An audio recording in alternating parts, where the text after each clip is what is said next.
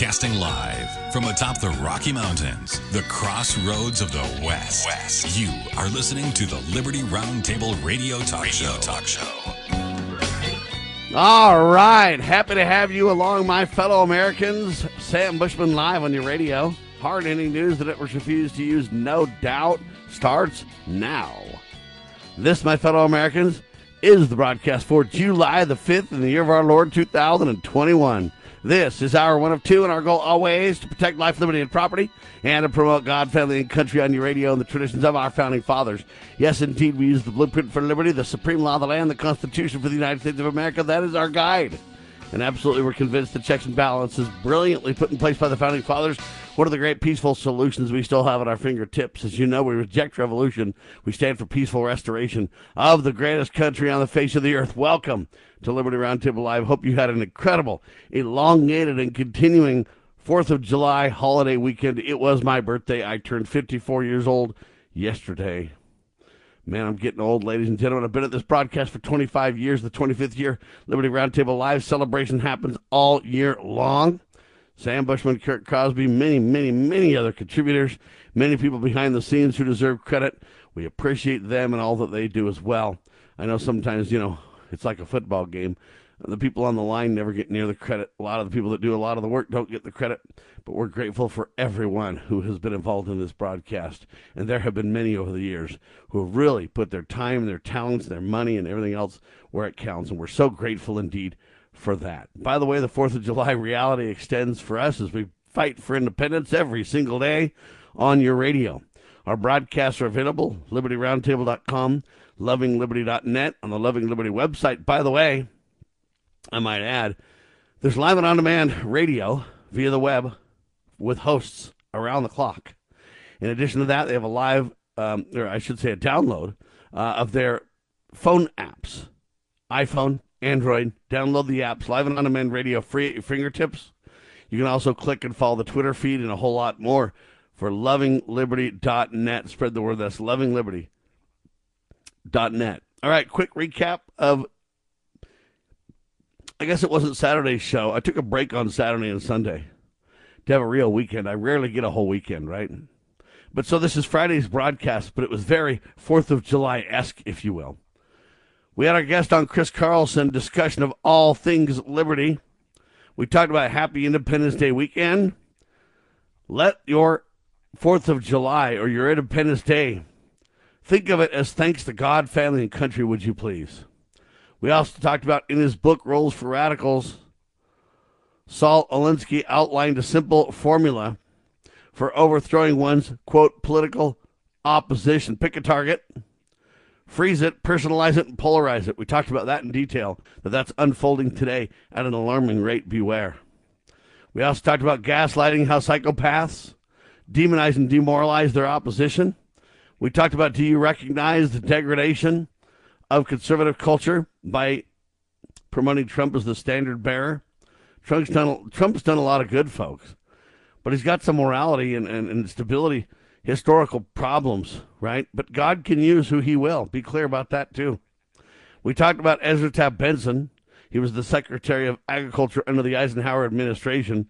We talked about his incredible book, This Nation Shall Endure.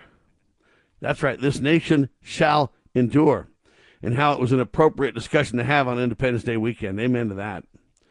If ye love wealth better than liberty, the tranquility of servitude better than the animating contests of freedom, go home from us in peace. We ask not for your counsels or arms. Crouch down and lick the hands that feed you. May your chains sit lightly on you and your posterity, and forget that ye are a countryman. Samuel Adams. Let's talk about the prospect of a modern day George Washington. Folks, you can't have a single person that you believe is your hero that saves the day. You can have a good bunch of people that make a difference. But, ladies and gentlemen, you can help restore hope in our country by bearing the torch of Jesus Christ. Ladies and gentlemen, future generations are counting on your response, ladies and gentlemen, for the sacred cause of liberty. That wrapped up hour one with Chris Carlson. Hour two, we had on Dr. Scott Bradley to preserve the nation, his lifelong goal in collegiate series, both available at uh, freedomsrisingsun.com. Please contemplate the debt we owe America's founders. Amen to that. Please contemplate the debt we owe to America's founders. John Hargrove delivers an incredible summon or sermon, I'm sorry, on the second coming of Christ. The speech was called Unto Liberty. Just tremendous. John Hargrove pointing us to Christ as we ought to be doing ourselves. We talked about the future of America depends largely on the response of the church to the call of Christ. Will we be fishers of men? Will we pray for America? Will we be salt and light in our day and in our culture to those around us? Great questions by the American Family Association. That is the roundtable recap of Friday's broadcast. We played that same show back on Saturday, not because we couldn't be live Saturday. Once in a while, we want to spend time with loved ones and sleep in, get a little extra rest, make sure we have energy and strength and recovery. You know, we all need a little bit of downtime. You, you can work hard. We work hard on this broadcast two hours a day, six days a week. So we work plenty hard, but you know what? Sometimes you got to think about this. You cannot run faster than ye have strength. That's a biblical reality check for us all, I guess, right? Uh, so there you have that. That's the recap as well. Uh, we're going to get our guest on, Lowell Nelson, here in a second. Lowell Nelson, campaignforliberty.org, always doing a phenomenal job on your radio. And uh, he's also with Ron Paul Institute.org. He's the Utah State Director for um, Campaign for Liberty. And you know, Campaign for Liberty is huge. They've got chapters all over the country. Ron Paul, after he ran for president, unsuccessful in 08 and 12. Uh, then he put together this Campaign for Liberty group, and they're incredible, man. They got campuses all across the country. Uh, they've got great, great people doing wonderful things, and that's why we want to add them to the roundtable as well. Um, they got their leadership school, political leadership school, coming up in Utah on July 31st, 9 to 5, lunches included. You'll learn incredible techniques about, about how the political process works uh, not just for a candidate, but I'm talking about all the way through.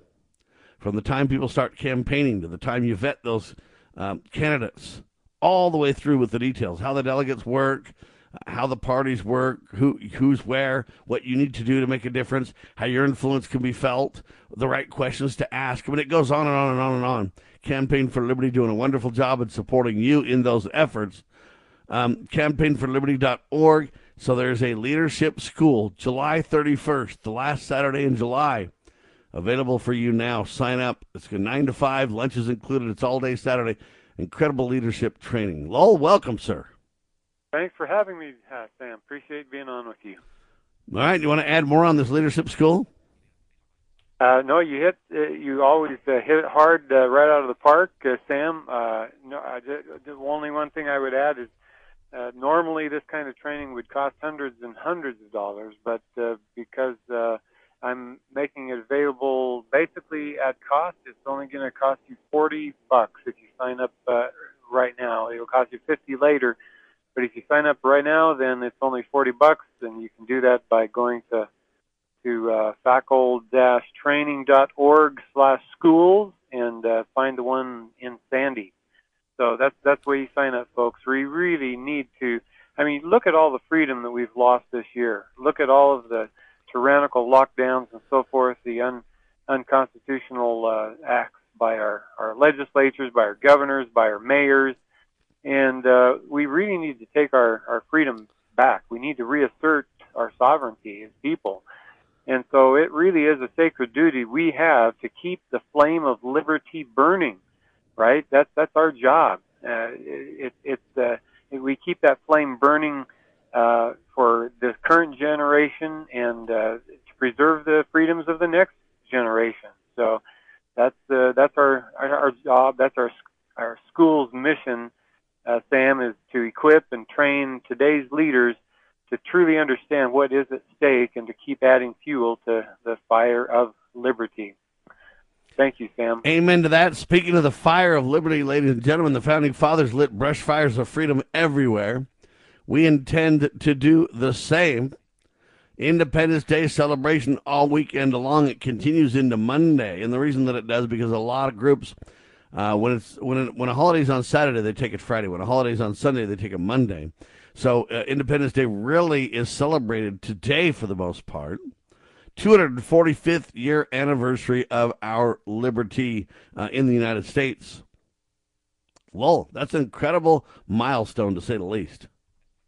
It is because most uh, cultures, most civilizations rarely last uh, even a, a, century, and here we and, and freedom-oriented societies rarely last even a century, and here we are over two, almost two and a half centuries old, and um, and and and in some ways we're really quite young. You know, compared to the the Chinese dynasties, for example, we are very very young.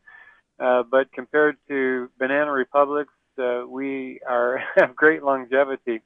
And the point I just wanted to make here, Sam, was that um, you know next to life itself, I believe that our agency, our freedom, it really is the most precious gift from God. And it's this this agency, this accountability of mankind that Lucifer attempted to thwart before mankind was planted on this earth. Well, and here it is, Independence Day. We celebrate this liberty that we have, this marvelous gift from God, the ability to make choices, to choose. And, um, you know, the, the, the adversary has been attempting to quash this liberty from the very beginning, even from 1776. And uh, the fight goes on, and we'll be talking about some of the elements of those battles today, Sam. Truly. The eternal uh, war in heaven between Christ and Satan continues on earth. We're here to talk about it on your radio.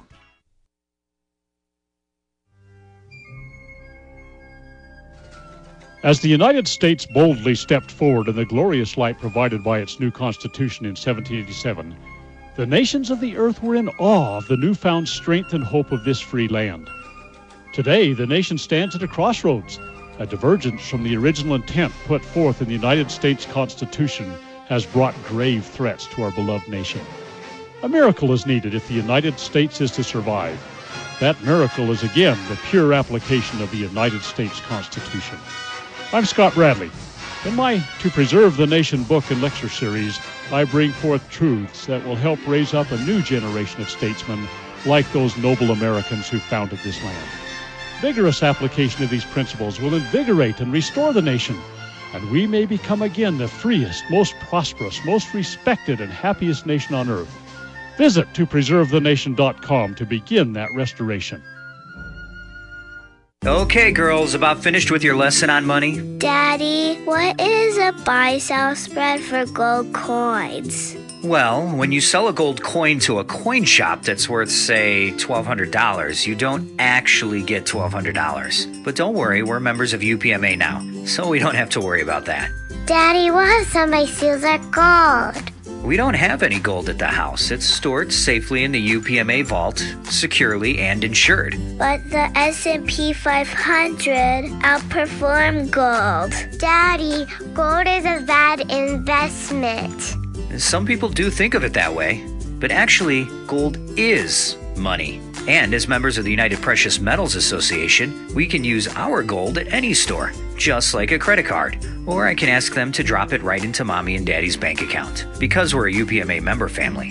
Find out more at upma.org. That's upma.org.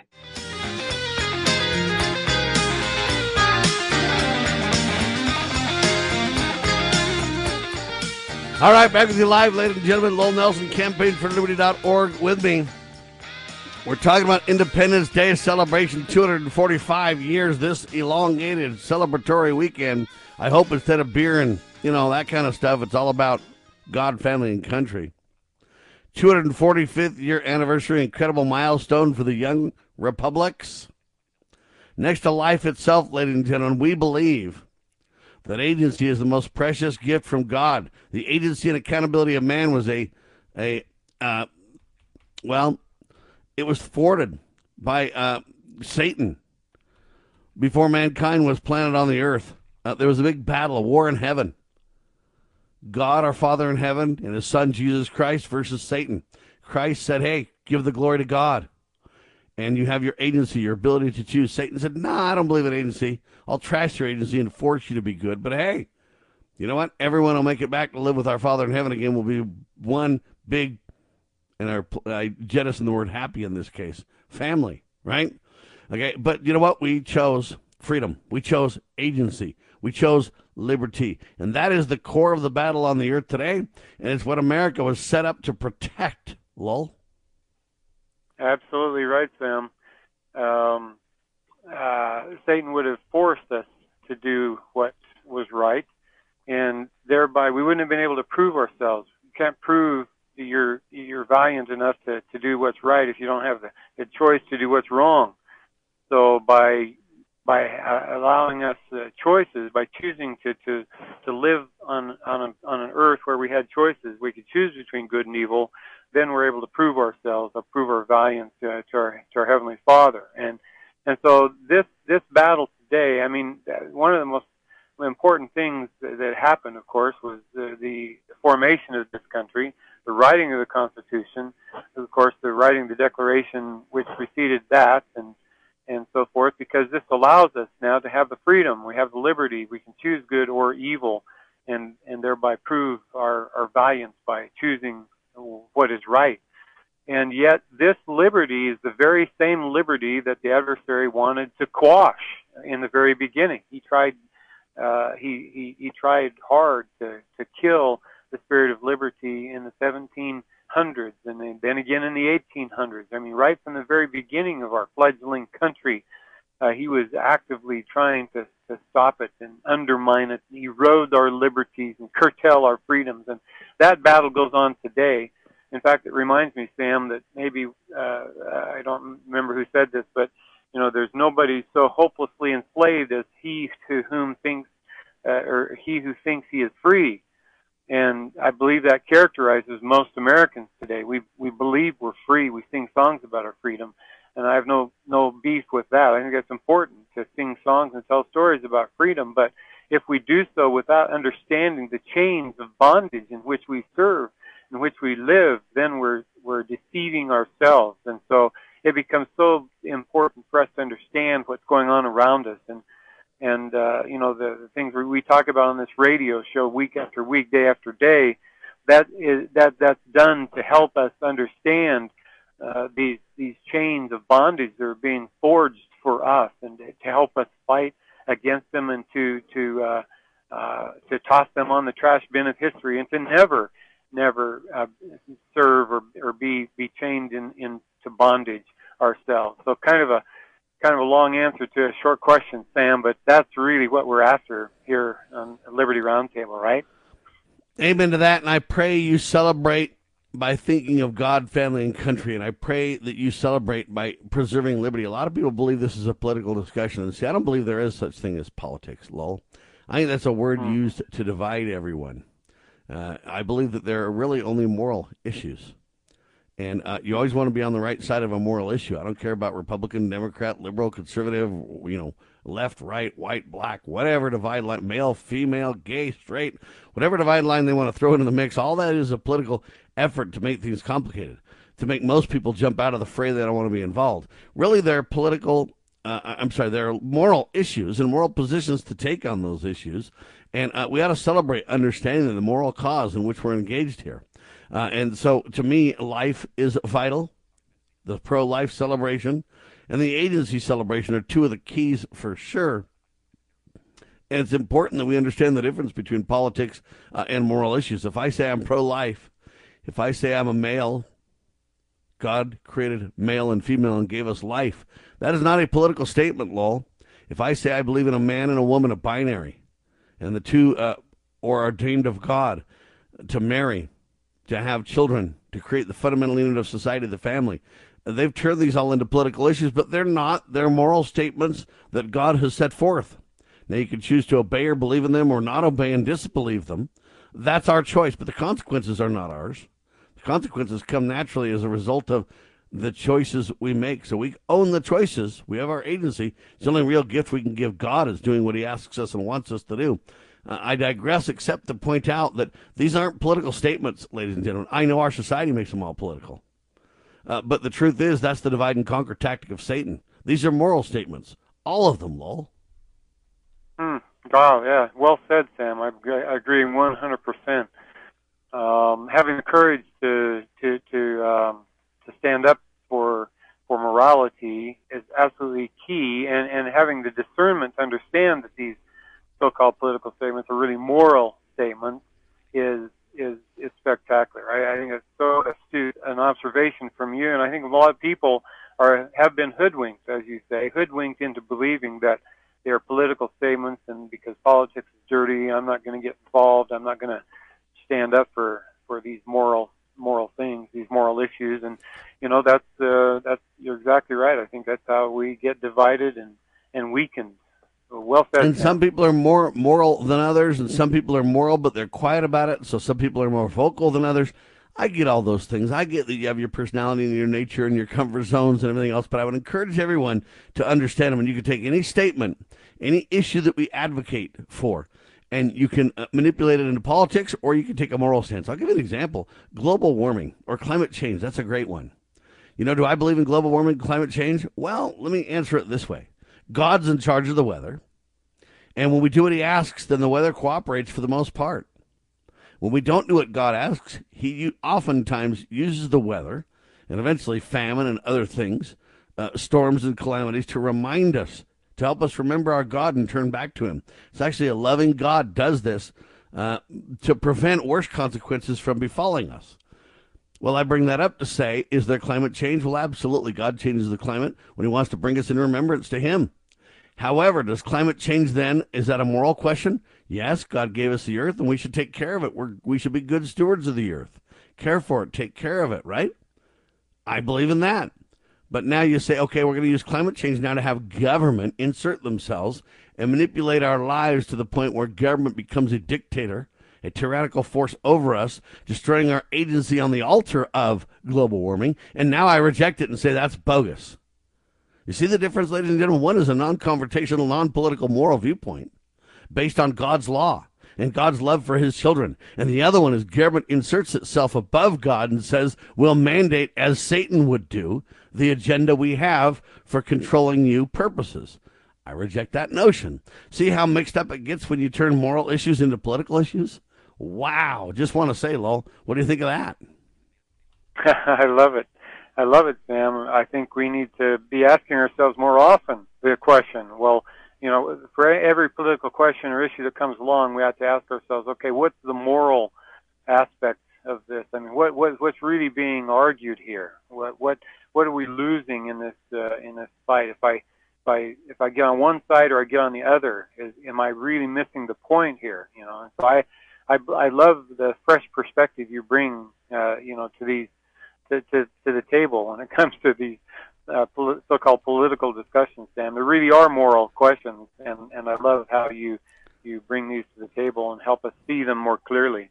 Sam. Well, thank you, sir. And Kit Knightley does the same with a very unique perspective that I think is brilliant. Lowell's got it for you. The teaser and then the breakdown after the pause, Lowell.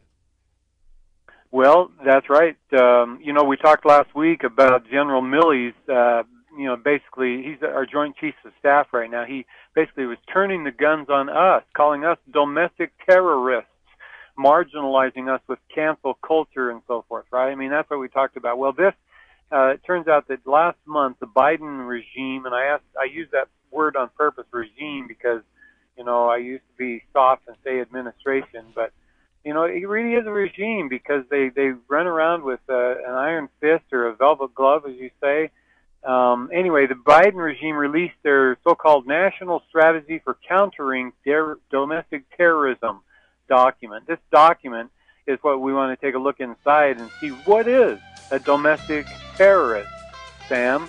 Do, how do they define it in this document? It, the answer will surprise you, Sam.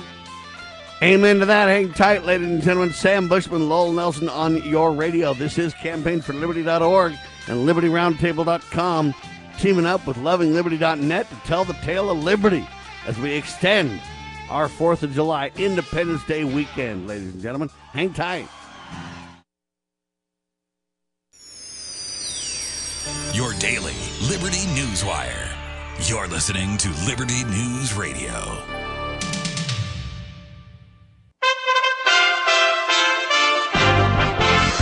USA Radio News with Lance Pry. Rescuers were given the go ahead to resume the search for victims of the Surfside, Florida building collapse after the remaining portion of the building was pulled down in a controlled demolition Sunday night. Officials say the demolition went exactly as planned about 10:30 p.m. Eastern. Pope Francis went to a Rome hospital on Sunday for scheduled surgery of his large intestine. The news came a few hours after Francis greeted the public in St. Peter's Square and told them he would go to Hungary and Slovakia in September. Officials in Cuba evacuated 180,000 residents amid concerns about flooding from the deadly tropical storm Elsa as it rolls along the southern region on Monday. The National Hurricane Center said it would gain minimal strength after Elsa moves over the southeastern Gulf of Mexico. Florida Governor Ron DeSantis on Saturday declared a state of emergency in 15 counties. This is USA Radio News. Awesome and amazing day. Men, John Jubilee with Energized Health. And I want to just talk to you man to man for a moment.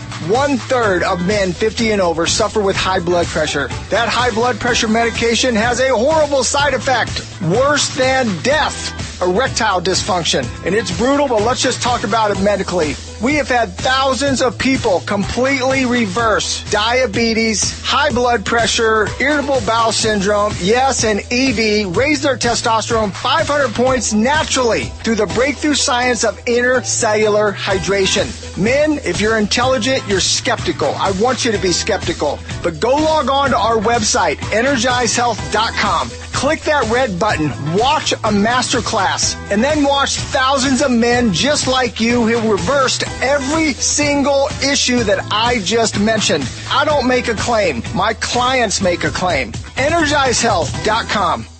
Tyson Foods has announced a recall of chicken. Jeremy Scott with the Oregon USA Radio News Bureau explains. Tyson Foods is recalling nearly 8.5 million pounds of its frozen, fully cooked chicken over fears of possible listeria contamination. The products were made at a plant in Missouri between last December and April. The products were shipped nationwide to retailers and institutions, including hospitals, nursing facilities, restaurants, schools, and Department of Defense locations. The USDA's Food Safety and Inspection Service said two people became ill with listeriosis. Tyson says in a statement statement. While there is no conclusive evidence that the products were contaminated at the time of shipment, the voluntary recall is being initiated out of an abundance of caution. To be safe, you should throw out the chicken or return it to the store. Over the year of 2019, the company issued four separate recalls for its frozen chicken products. A massive explosion early Monday at a factory in Thailand's capital killed at least one person and wounded 29 others. The fire broke out at a foam and plastic pallet manufacturing factory just outside Bangkok. USA Radio News.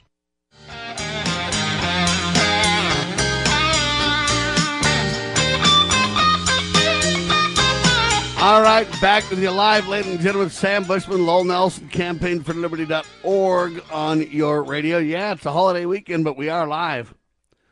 Without a doubt, Independence Day celebration, 245th year. It's all about the principle of agency, ladies and gentlemen. Make no mistake, it is not political. Inside Biden's new domestic terrorism strategy Kit Knightley with the details. And I'm telling you right now, this is really critical to understand.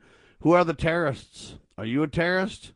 Wouldn't you like to be a terrorist too? Just kidding. That's the way they kind of make it seem as they basically point the domestic threat as the highest threat they have. I say it's a farce. Lol, just like the climate change manipulation. Yeah, are there threats? But yes, there are. So God says if there are threats, He gives us ultimate authority as the uh, sons and daughters of Almighty God with agency and freedom uh, to have the right of self defense codified in the Second Amendment is your right to keep and bear arms. They want to take that away, but yet then they want to point at domestic terrorists. They claim the biggest threat. I say government's become the biggest threat in modern times. Well, I guess that's been the way it is forever, right? Uh, Lowell, let's yep. start there. Well, that's right, Sam. Uh, governments have killed more men, women, and children than all the rest of the criminals put together. Um, uh, they uh, they definitely uh, are are the biggest threat, and and and the way they define domestic terrorists in this document is is basically they they don't define it. It's they leave it totally ambiguous, and they do so on purpose. Why? Because they want to uh, make anyone. They want to be able to make anyone into a domestic terrorist.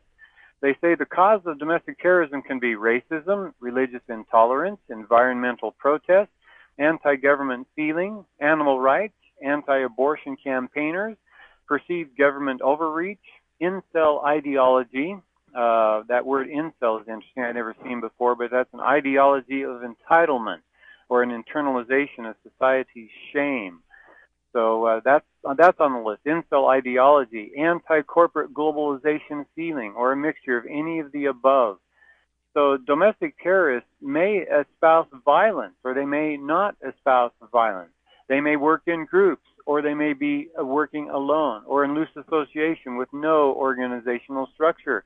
Domestic terrorists can be left wing, or they can be right wing. They can be religious or secular. and the quote goes on and on. But notice, Sam that a domestic terrorist can be anybody who thinks anything. the government is intentionally vague here. We're told that domestic terrorism uh, threat is complex, multifaceted, and evolving. Uh, well, they're keeping their options open, in other words, and so don't expect any specificity in the legislation that, that will be passed to counter domestic terrorism. Basically, we want to be able to to, to, to, to nail anybody to the wall, and they do so using vague language. And so, uh, for example, in the Washington Post, I mean, we can get some clues of what kind of a person might be the target of, of this uh, domestic terrorism policy by just looking no further than the Washington Post, which in February of this year uh, the, uh, quoted uh, a California state senator named Richard Pan as saying this quote, anti-vaccine extremism is akin to domestic terrorism, end of quote. and on the other side of the pond, Sam, head of the Metro Police's counterterrorism unit, quote, called for action against coronavirus anti-vaxxers, end of quote. well, so now the Biden regime believes that domestic terrorists all are on the internet. for example, quoting again from this document, this national strategy document, quote, recruiting and mobilizing individuals uh, to domestic terrorism is increasingly happening on internet-based communication platforms, including social media, online gaming platforms, file upload sites, and end-to-end encrypted chat platforms, end of quote. So, because the deep state believes that all domestic terrorists live on the net, it also believes they can be tackled the very same way, which is to say, by three things, the big three, surveillance, censorship, and propaganda. Right? So if you've got all the bad guys on the internet, then you can surveil them there, you can censor them there, and you can spread your own propaganda there. And of course, the national strategy document doesn't use those three words.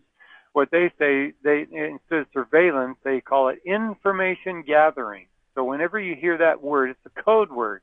Information gathering is code for surveillance.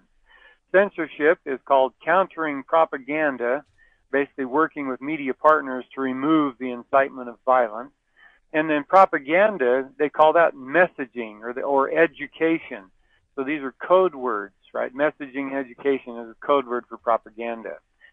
So again, as an example, let me quote from the document, Sam, and give you the translation. Now see if you can translate this before I give you the translation. Here's what you read. Quote, the Department of Homeland Security and others are either currently funding or implementing or plan, planning evidence-based digital programming, including enhancing media literacy and critical thinking skills, as a mechanism for strengthening user resilience to disinformation and misinformation online for domestic audiences.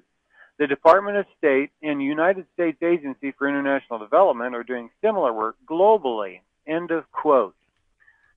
Okay, so here's the translation. In my mind here, they're they're peddling propaganda, making you believe the government's got the only official acceptable narrative. You go with that, and you're fine. You don't go with that, and you're a terrorist, lol. Perfect, Sam. Uh, the DHS, the Department of Homeland Security, they're funding massive propaganda campaigns designed to both brainwash the public and to discourage the public from reading any sources which disagree with the official line. You nailed it, Sam. Exactly spot on. And so the author concludes his article, this Kit Knightley concludes his article with this paragraph. Quote, the manipulation of the public has been governmental practice since the dawn of time. Let that sink in for a second. the contrived public reticence to act, concealing intrigues behind the scenes which create an apparent need for action. Eventually, the public will beg the state to do something, and the state will unveil the something they were planning the whole time. Tale as old as time, true as it can be, end of quote. So, folks, we are discussing this topic really so you can more easily recognize the propaganda that bombards you every day. And thus, we hope you'll be better able to thwart these assaults on liberty and to help others around you do so as well. Sam? Wow, it's a huge topic. It's almost hard to discuss because the stakes are so high. You know, I'm finding that um, I've been in this battle for a long time, Lowell, and I'm finding that they tried, tried, tried to destroy America um, just by uh, quiet happenstance or, you know, setting the sta- stage and letting kind of the work happen by the people.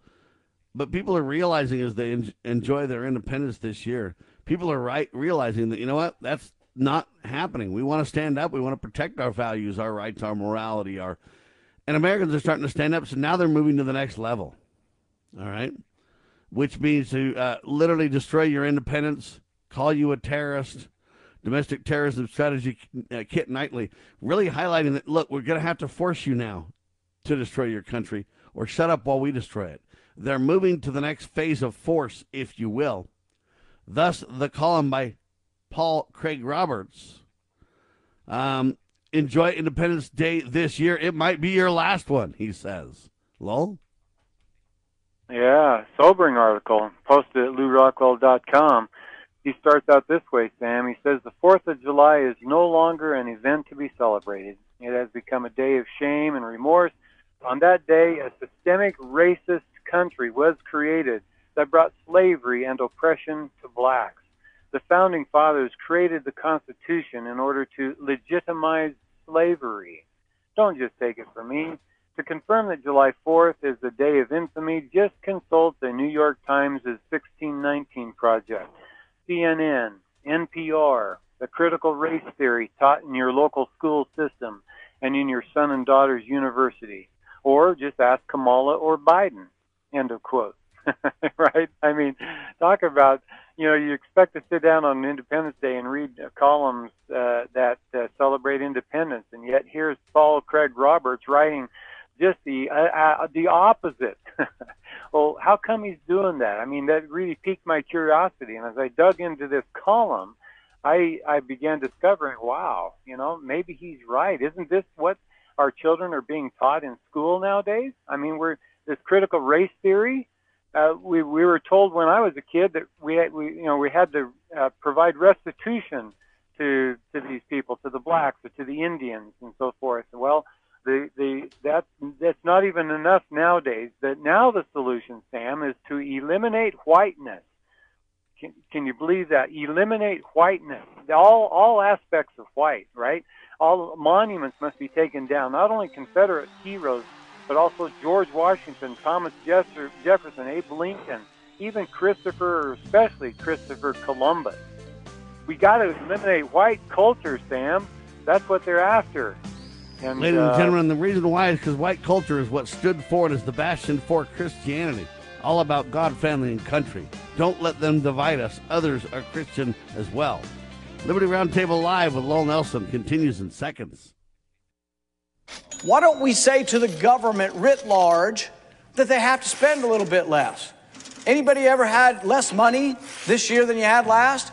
Anybody ever having a 1% pay cut? You deal with it. That's what government needs a 1% pay cut. If you take a 1% pay cut across the board, you have more than enough money to actually pay for the disaster relief. But nobody's going to do that because they're fiscally irresponsible. Who are they? Republicans. Who are they? Democrats. Who are they? Virtually the whole body is careless and reckless with your money.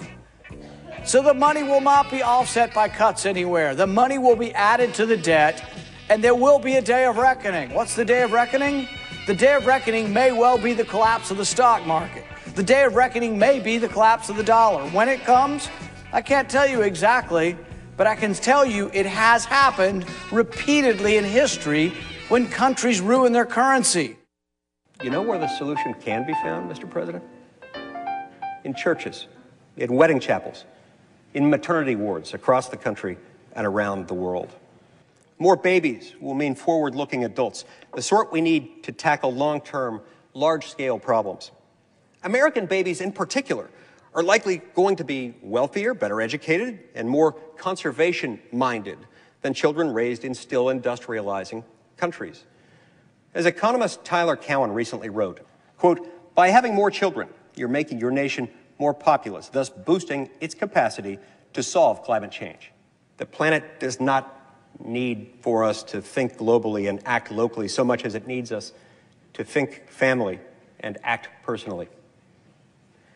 The solution to so many of our problems, at all times and in all places, is to fall in love, get married, and have some kids.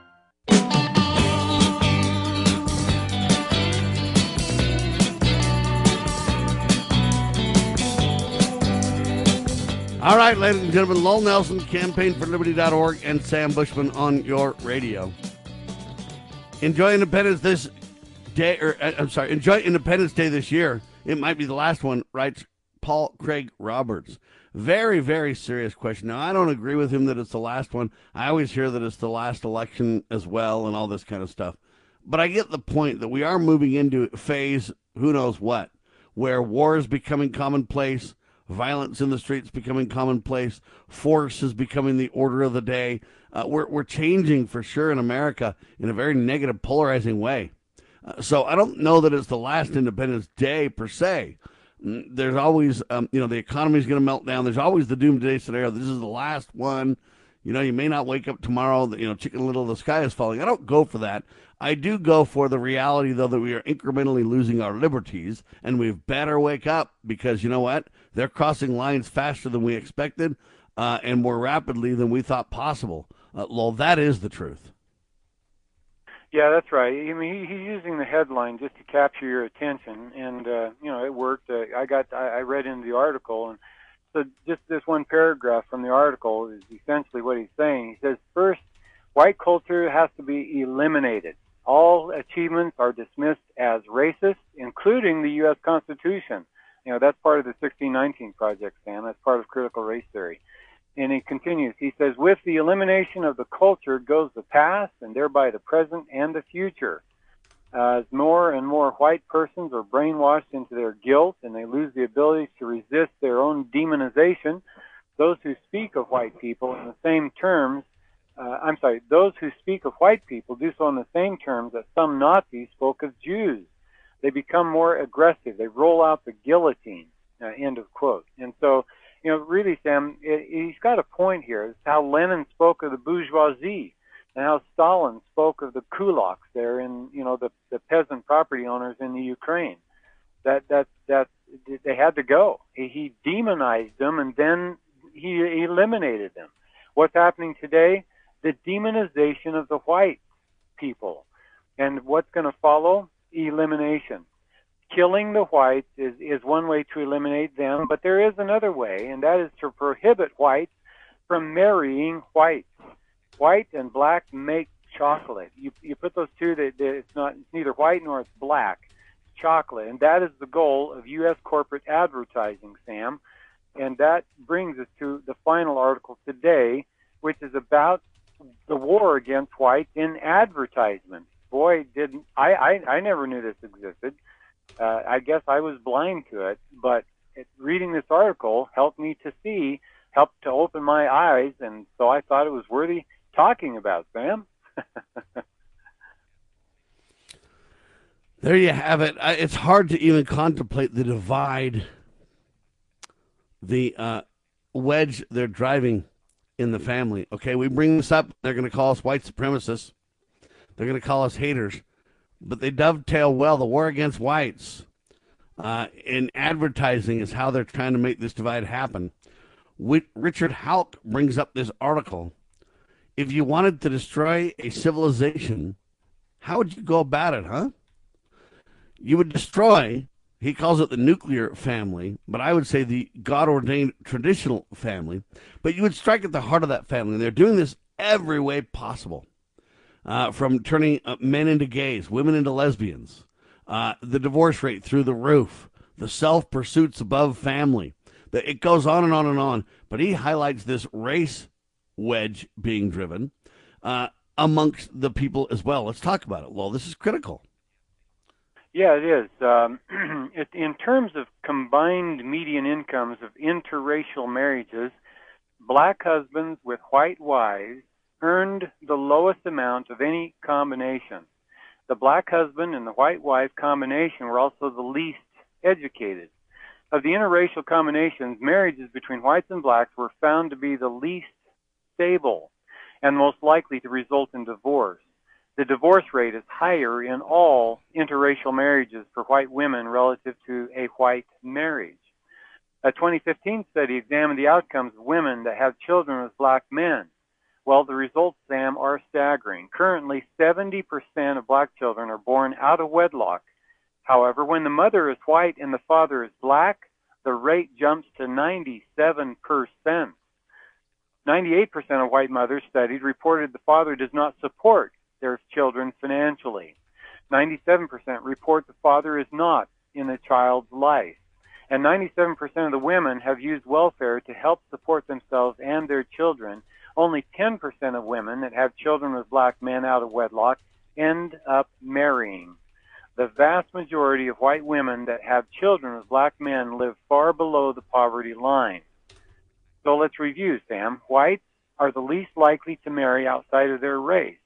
when white women marry outside of their race, they are more likely to be abused, to become single mothers, and to live in poverty.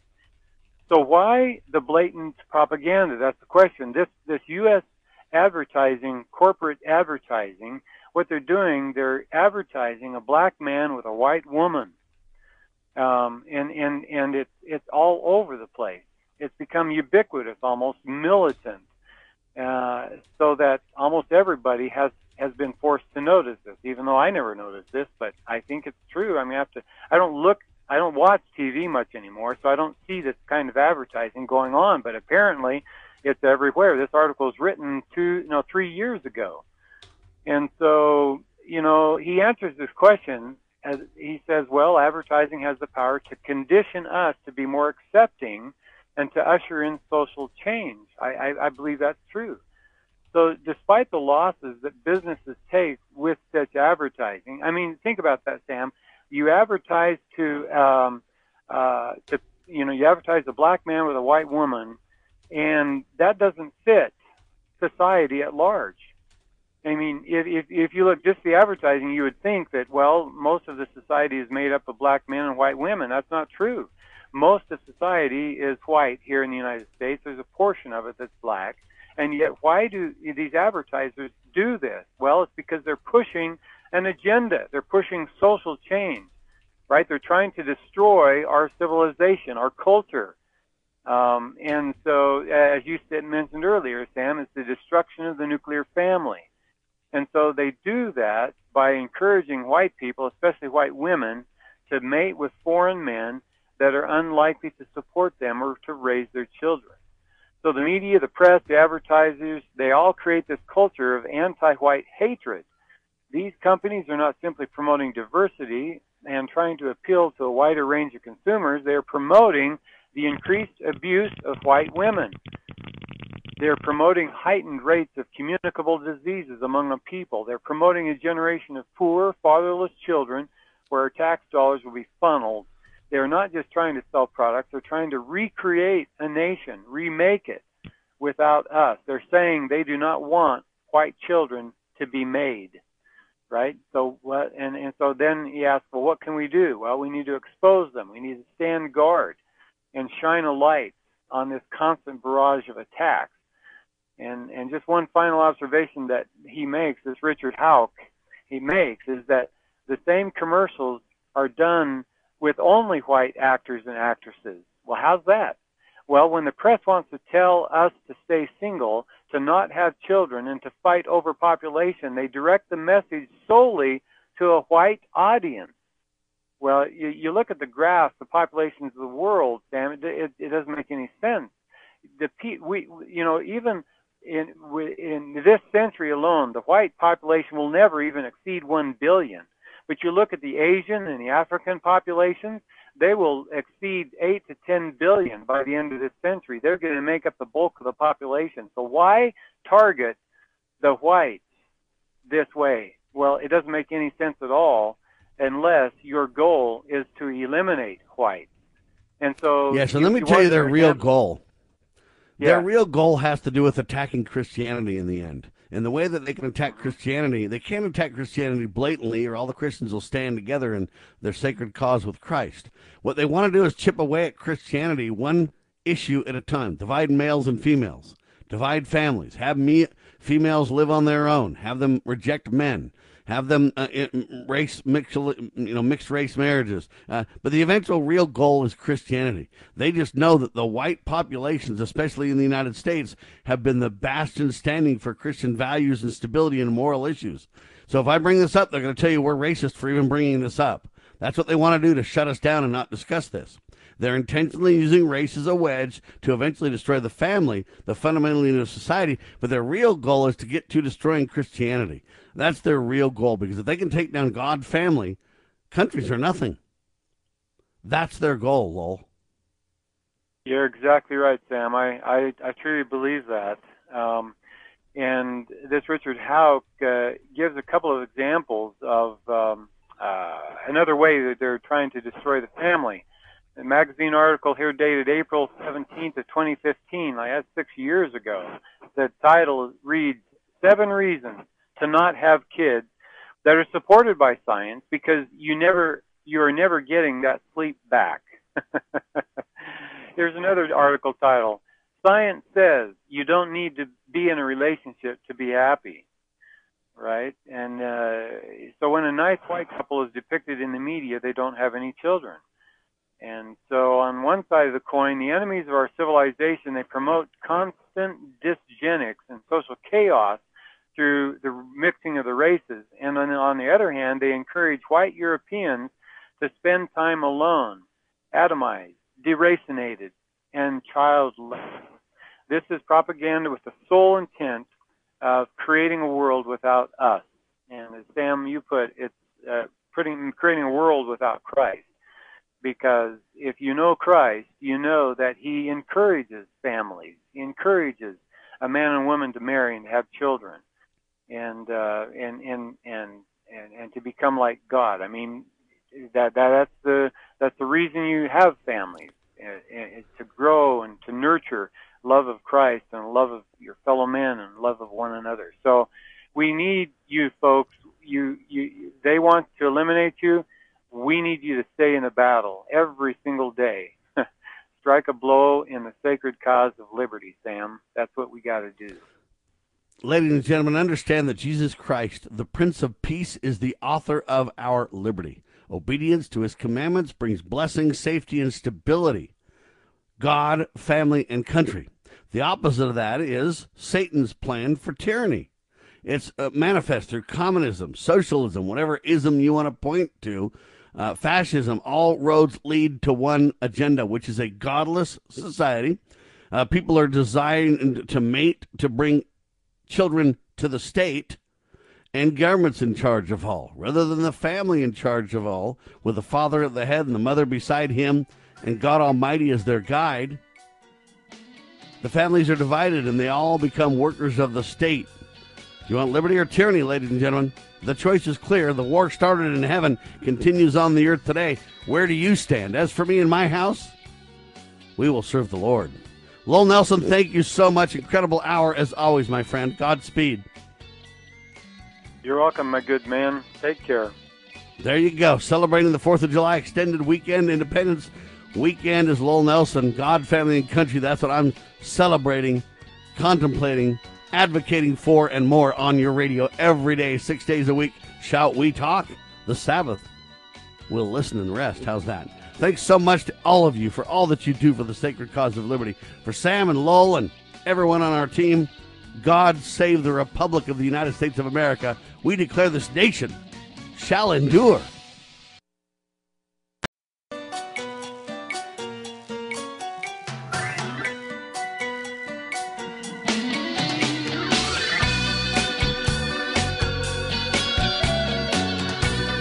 Broadcasting live from atop the Rocky Mountains, the crossroads of the West. West. You are listening to the Liberty Roundtable Radio Talk Radio Show. Talk Show.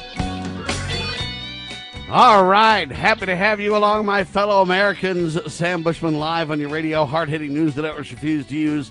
No doubt continues now. This is the broadcast for July the 5th in the year of our Lord 2021. This is our two of two, and our goal always to protect life, liberty, and property, and to promote God, family, and country on your radio and the traditions of our founding fathers. Yes, indeed, ladies and gentlemen.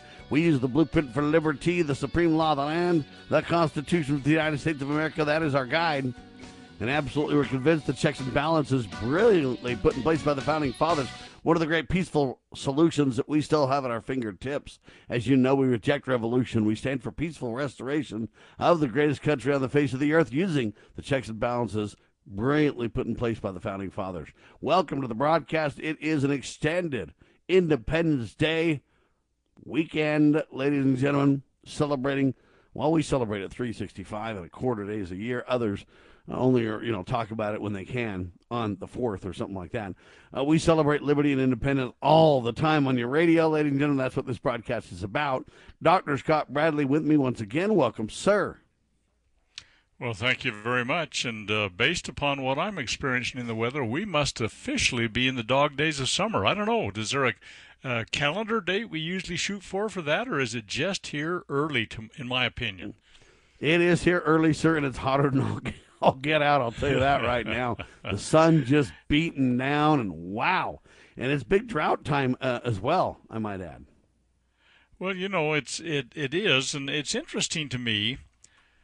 Uh, you know, the the scriptures speak of the proud and they that do wickedly, and the uh, under those that are, um, you know, basically the uh, the wise and the prudent. All of their stuff is being set aside the Lord talks about that happening, you know, in the in the scriptures, and, and I just can't help but wonder if sometimes if if we're not missing the the cause of all this kind of nonsense when we have actually cast aside the source of all our blessings. It kind of reminds me, well, of 1962, which is a long ways for a lot of people to go back. But when we basically excommunicated God from our schools, the the downside of all of that, and I think we're still, you know, really, really heavily in that slide. But um, nobody seems to understand that the, the quality that we had at one time in this nation educationally, or the quality that we had in our, you know, prosperity and our, our, you know, all of the things that, that made America such a delightful, wonderful land have kind of been cast aside now. I, I just feel really pretty terrible about that. And it seems like nobody seems to equate that to how we've turned our back on on the things that you know God originally established in this land. It, it just doesn't make well, any sense. Well, and Dr. Bradley, that that's why I connect. say that's why I say there's no such thing as politics when you really think about it. All there is are moral issues. Politics is an effort to divide and conquer us on every topic under the sun. Uh, you divide first by the people who don't want to talk about controversial things. You make politics controversial. So you get rid of most of the population who don't want to deal with controversy. Then the rest just kind of wrestle with the hogs with all the divide and conquer tactics at, at, at, at hand in the media.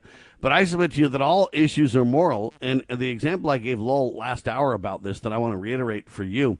Uh, because it relates to the dog days of summer and climate change and everything else. Look, does the climate change? Yes, it does, ladies and gentlemen.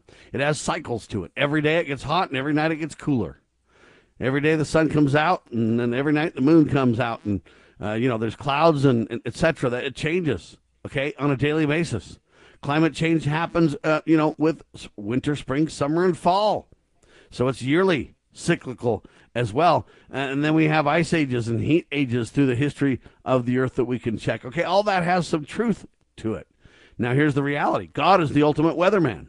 And when the people keep the commandments of God, He blesses them with rain and crops and stability and safety and food and harmony and happiness. And wow, it's incredible. If we keep His commandments, that's the blessing. That's His promise to all of us. On the other hand, if we turn our back on God Almighty, He uses the elements, He uses the weather uh, and calamities as a way to stir us up in remembrance of our God. It's an act of love to prevent even greater and more miserable consequences for our disobedience, okay? So the climate does change. God's in charge of the weather. He's the ultimate weatherman. However, Uh, we also got to understand that God gave us the earth, and He said, "You know what? I want you to take care of it, and and uh, you know, be kind to the earth and treat it respectfully, and, and it'll give you plenty bounty." However, what governments have done now is they've said we are above God. Climate change is upon us. Humans are the enemy of climate change. Therefore, population control and pro death agendas take hold, and control of every aspect of our life uh, and our lives are, are um, contemplated by government in an effort to supposedly protect us from this evil climate change, uh, replacing God. Um, the problem is God would uh, stir us up in remembrance of Him and continue to promote and protect our agency to choose as we will. Choose rightly, and wonderful consequences follow. Choose wrongly, and wow, the consequences are brutal. Uh, on the other hand, governments uh, they don't want to preserve agency. What they want to do is force us to do what they think is best under the climate change agenda uh, they have. And really, it's God against government in this climate change battle.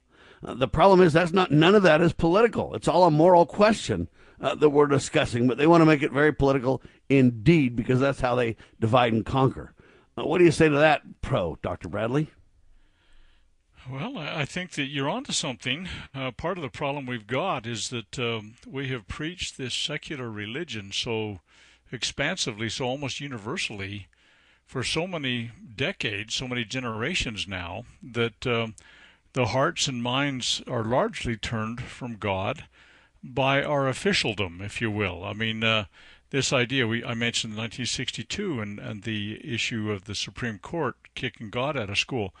Well, there's a lot of other things that are. I mean, weather certainly is a part of that, I believe. But um, uh, you know, there, there's a whole bunch of, as you point out, moral issues, and it, it can be war. I mean, you know, you say, "Oh, I'm pro-life," but a lot of those politicians that say they're pro-life are pro-death. Once the kid's born and becomes 18 years old, we want to send them all around the world and become a warlike people, become a warmongering people. I mean, think of the moral uh, tenor of the nation, whether it's pornography or the type of entertainment that we have, whether it's the way we've kind of debauched uh, the true character of marriage. Um, it's just a broad spectrum of things, and, and it seems like we're just bound and determined that we're going to kind of uh, cast aside any of the moral foundational kinds of moorings, if you will, that God has given throughout all of history that that were directed to help us you know enjoy the abundance that God had originally established for the earth. You know, you think about the earth. It's a you know, I, as a little kid, I was fascinated by terrariums and how they had the kind of their own little ecosystem, and they they generated their own moisture. It seemed like, you know, it would it would condense and then it would come back into the earth, and the the plants flourished and grew, and uh, it, it was just astounding to me. But but this good earth that we've got, that's been going for so many thousands of years, and has been rejuvenating itself as you talk about the different seasons you know the season of rest perhaps in the wintertime for those of us in a hemisphere that uh, experiences the seasons. And and then there's a, a renewing and then there's a, a, time of sowing and a time of reaping and all of these things i mean you know a time for all things and all seasons. And and it's it's been recycling, if you will, at, the direction of God. I th- I think the the earth is probably one of the well, I, I think all of God's creations except for humankind um, are really focused, allowing, willing. Uh, obedient, if you will, to, to the direction and counsel God has given them. God puts the planets in their in their locations, and it set he set the times and seasons of the earth, and there's been um, all sorts of efforts by mankind to foul things up, but but the earth keeps on chucking. You know, it, it keeps going through everything that it's supposed to do, while we, God's children, is supposedly His most uh, advanced creations, continue to rebel and and to you know basically cast aside. Oh, we don't need that anymore. We're too cosmopolitan. Oh no no no. We where we have become so mm, advanced. Uh, know, we, we worship the wisdom of man. I mean, you look at this COVID vaccine. Holy cow. I listen to what has been done on that and the spin that has been put in that and the lack of science in what's there and, and what is being offered as the solution to everything that God really had solutions all along the way, and and we were unwilling to give consideration to them. I mean, it, it's just astonishing to me how we we looked to big pharma making billions upon billions upon billions upon billions of dollars off of this when they have no risk, they have no proven technology, they have no science really to say this is going to work because they've never used this technology on humans before. And the news break just before we came on, I, I heard how Fauci was making his big pitch. Oh, put aside your differences and get that. Uh, you know, I find people were saying, oh, for abundance of caution, let's mask up, let's lock down, let's do all this. And none of the people are willing to recognize the the abundance of caution that we could be exercising right now and recognizing the downside to what we're doing to ourselves with the wisdom of man and the understanding of the prudent and the wise, so called, that God has said He will put it not. He, I mean, He has told us that that's not going to work. I mean, you know, you you read, uh, I mean, you know, for example, in Isaiah, and and and he talks about these things, and it's like, holy cow. Uh, he talks about. Uh, the wisdom of the wise shall perish. Understanding of the prudent be set aside, hid. You look in First Corinthians. You know, uh, uh, he, he tells us what he's going to do, and these all these wise men that we have out there are destroying everything. It sounds like we've got to take a break, doesn't it? Gotta pray and gotta work hard, ladies and gentlemen. We are celebrating Independence Day on your radio with Dr. Scott Bradley. FreedomsRisingSun.com.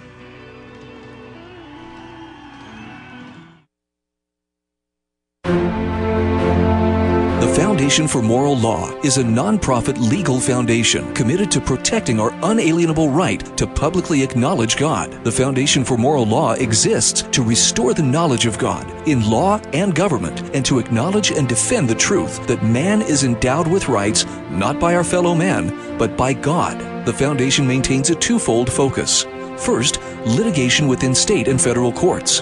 Second, education conducting seminars to teach the necessity and importance of acknowledging God in law and government. How can you help?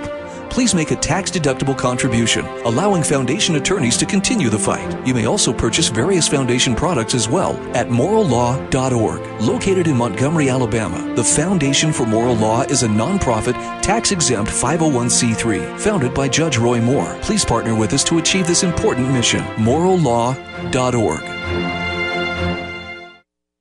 The spirit of the American West is live and well in Range Magazine, the award winning quarterly devoted to the issues affecting the American West. Each issue contains informative articles, breathtaking imagery, as well as the culture of cowboy spirit today, and gift ideas like the 2021 Real Buckaroo calendar. Order online from rangemagazine.com. Loving Liberty Network salutes the spirit of the American West at rangemagazine.com. Well, my mom smokes and my dad smokes, and I saw them smoking, so I tried it. They're telling me not to smoke, but they smoke themselves. When it comes to smoking, are you sending mixed signals? But when you teach someone a certain way to do things and you go back on that certain way, it sends mixed signals to the person that they're trying to teach. The parents need to be the example. Smoking. If you think you're old enough to start, you're smart enough to stop. A public service message from this station and the Church of Jesus Christ of Latter day Saints.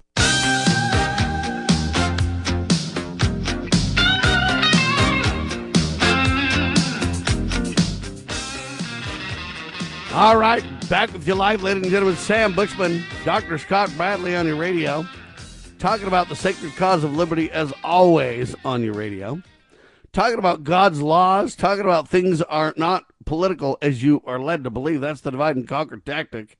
Really, things are moral. God using the weather to stir us up in remembrance of Him. And I'm telling you right now, as we continue to turn our back on God, ladies and gentlemen, it's going to get much worse much worse indeed, folks, if we're not very, very careful. Um, this is kind of a serious, serious discussion, Dr. Bradley, about, uh, you know, I believe that right now uh, we have problems with kind of the coronavirus or whatever else. And uh, this is to stir us up in remembrance of our God, in my opinion. And uh, it was kind of a shot across the bow. Are we going to turn to God or are we going to reject his word? Um, we're seeing this all over the place, but the next step might be the climate change debate and might eventually be a famine if we don't. Um, I don't. I don't know what kind of to say, uh, but to work on this, we, it, it's something that we better really take heed about, or we're going to have a famine in the land, sir. There's been so many years of drought already; it wouldn't take much to make it worse. Well, like I say, we do think that we're so sophisticated that we're above all of that stuff. It's like the yo-yo that was back east at one of the town hall meetings that said, "What do we need farmers for? We've got grocery stores." I mean, the short-sightedness of how we're doing things. We're not connecting the dots. Uh, we've gotten very poor at connecting the dots in terms of our reading for understanding and cognitive understanding of different things. Uh, what what's related and what's not. And people would say, "Oh, you're you're trying to conflate things by relating the weather and and difficulties in society to a, an abandonment of God. And I think, well, you know what? If you can't learn from the historical references that we can bring forth, you, you read maybe you're past learning, maybe you can't learn. But but I, I would submit that that you know famine, uh, weather, and everything has historically been used by God, and I think that. Uh, that it's it's a problem today. I think war has historically been used similarly to scourge the people. I I think that the economy, the economic situations have been used similarly where where it seems as though suddenly we're out of control. We we we've lost what bearings we thought we had and and ultimately and finally historically the people have said, "Oh yeah, God." But today, uh, like I say, we've had this humanist religion that's been pounded into every generation for so long that man and their understanding is all that we worship, uh, and we've created our own gods. And uh, whatever you put at the high, the pinnacle, if you will, and and uh, basically look to that as your salvation is your God. I mean, we've got a false god today in government. I mean, uh, that's, that's amen to that, and we've got a worship. false god in our worship of some of these leaders as well. Let me give you kind of a point to make this. The question is: Is Ron DeSantis the tip of the GOP um, spear spear in 2024? is the question. And I kind of look at that and I go, you know what? I'm not saying that Ron's done a horrible job. But if we think if we think Ron is going to save us, we're completely mistaken. Uh, that's the same thing they kind of asked about Trump and they asked about Obama and da da da da da da da da. Is Ron DeSantis the tip of the 2024 GOP spear? I don't think so. You look at Brian Kemp, and Governor Brian Kemp says Biden is weaponizing the Department of Justice. Well, they literally thought Biden would save us all. Now he's weaponizing the Department of Justice. Um, not only would Brian Kemp say that, but so would many others. Myself, Ron DeSantis, Donald Trump. You would even say that, Scott Bradley, that, you know what? Biden is weaponizing the Department of Justice. But we look to leaders in some crazy ways these days. This idea that they're a savior figure is mocking, in my opinion, the real savior, the one and only Jesus Christ, Dr. Bradley. Well, absolutely. I mean, uh, if we worship at the altar of COVID, which we are doing, and we look to these pharma companies and researchers and scientists as saviors, we have chosen false gods, and and they may not be gods of stone and steel and mm, uh, things that are made out of gold or images of silver or whatever that we saw anciently, but that which we look to as our salvation becomes our God, and when we do that, I think we offend God. And and I think the same thing happens oftentimes with with you, you bring out the leaders, for example. The, they're human beings. They're mortal. They're as weak and imperfect as I am. There's no question about that. And unless and until they conform their actions, their perspectives, their, if you will, policies with those of our divine God, they're going to disappoint in terms of, of the results they'll bring. I, I find it so astounding to people how they say, "Oh my goodness, I made this big mistake. Oh my community. Oh my my uh, whatever. The this the nation's making a big mistake." And who did those mistakes? People. People do those mistakes. Oh, suddenly we're going to look to a mortal person to be the one that's going to correct all of those mistakes. And you say, no, people do stupid things. And, and whether you're sitting at the highest office in the nation or whether you're the mayor or the governor, or whether you're some guy that's just trying to figure out what kind of weed killer to put on his lawn, which we could talk about that for a, long time too about how wise some of those things are. But the point of the matter is, people make stupid decisions. And to think that somebody, because they have gained some preeminence, because they were able to convince enough people to vote for them, suddenly have all the answers, we're fooling ourselves. I mean, we have a divine perspective that is, in my opinion, tried and true, proven unequivocally. It is stable, it's predictable, it is safe. And, and yet we look to individuals, as you point out. I mean, some of these people that are surfacing, I guarantee to you, a close examination of these individuals will disappoint you. I mean, and we could bring out countless examples of virtually everybody. We elect our presidents out of a, a, a basically a crop of lessers. Almost everybody that holds high office is a lesser, and, and part of that problem is the way that our political system is set up today. And and the founding fathers foresaw that. We could we could read just something that some of them said in regards to to how these kinds of people would become our leaders as we progressed as a nation. Progress is a bad word. As we um, extended our our time as a nation because our leaders have become more questionable, more selected out of a group of lessers to the point that you say how can we how can we trust them how can we respect them and expect them to come up with good solutions we can't but but there is a true and valid approach to things and it's a return to the original foundation god gave judges in the beginning that were that were wise but then over time they polluted things, and you and you got to the point where the judges were part of the problem. And yes, indeed, they are today. Our judges. Now, when I say judges, I don't mean just you know the the ones that wear black robes and sit on the bench and and uh, send people to prison and stuff like that. I'm talking about those that sit in political assignments.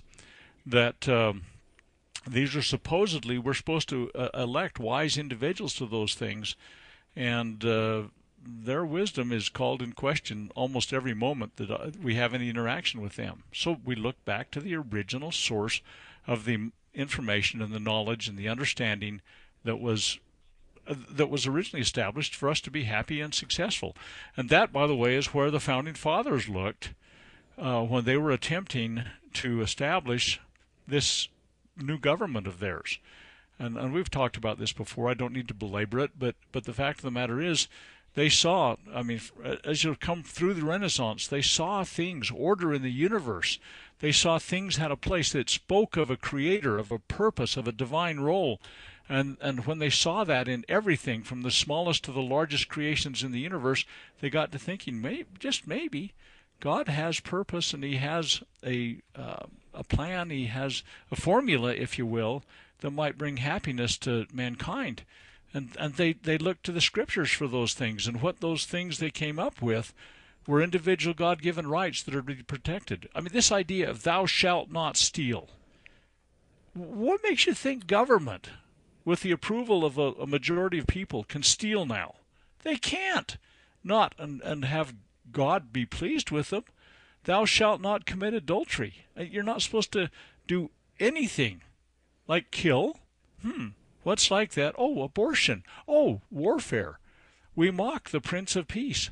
Everything we turn about and we make legal in our society that violates baseline principles, I, I believe ultimately and finally we're going to be accountable for them. And George Mason in the uh, Constitution Convention talked about how nations don't exist in in eternity, and therefore they have to have their judgment in this life. And, and I think we're fast approaching that in America. It's time for our hearts to be turned back to where it needs to be, where they need Amen to, to that, ladies and gentlemen. There seems to be a dearth of righteous leadership in America and in the world today, doesn't there?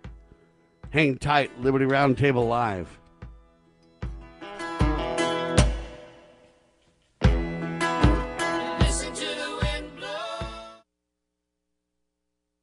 Exposing corruption informing citizens, pursuing liberty.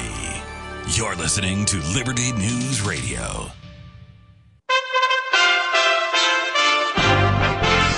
USA Radio News with Lance Pride. The Champlain Towers in Surfside, Florida are no more. After the partial collapse June 24th that killed dozens with hundreds still missing, the precarious building was hampering efforts to workers. It came down Sunday night at 10:30 p.m. Eastern and workers have resumed their efforts. A broad array of businesses and public agencies were hit Friday by the latest ransomware attack on all continents. Those hit were financial services, travel and leisure, and the public sector, though few large companies. A $70 million demand was posted on a blog typically used by the REvil cybercrime gang working on Russian soil. Singers Gwen Stefani and Blake Shelton got married on Saturday. The ceremony took place at Shelton's Oklahoma ranch, where sources said he built a chapel in the backyard with the intention of marrying Stefani there. This is USA Radio News. Deb's constipation with belly pain, discomfort, and bloating kept giving her grief. She talked to her doctor to get some relief. Turns out Deb had irritable bowel syndrome with constipation or IBS-C, which was a start. Saying yes to Linzess helped her do her part.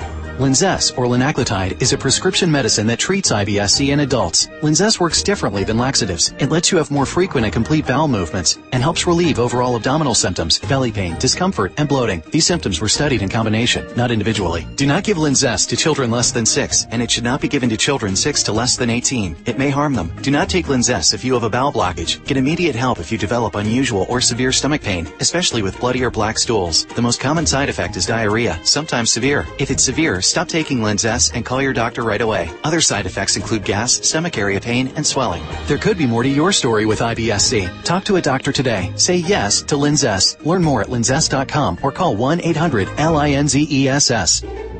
Sponsored by AbbVie and Ironwood Pharmaceuticals. How many hot dogs could you eat in 10 minutes? Well, we have a new world record. Jeremy Scott reports. For the 14th time, defending champion Joey Jaws Chestnut took home the men's crown in Nathan's famous hot dog eating contest. With 76 Nathan's hot dogs and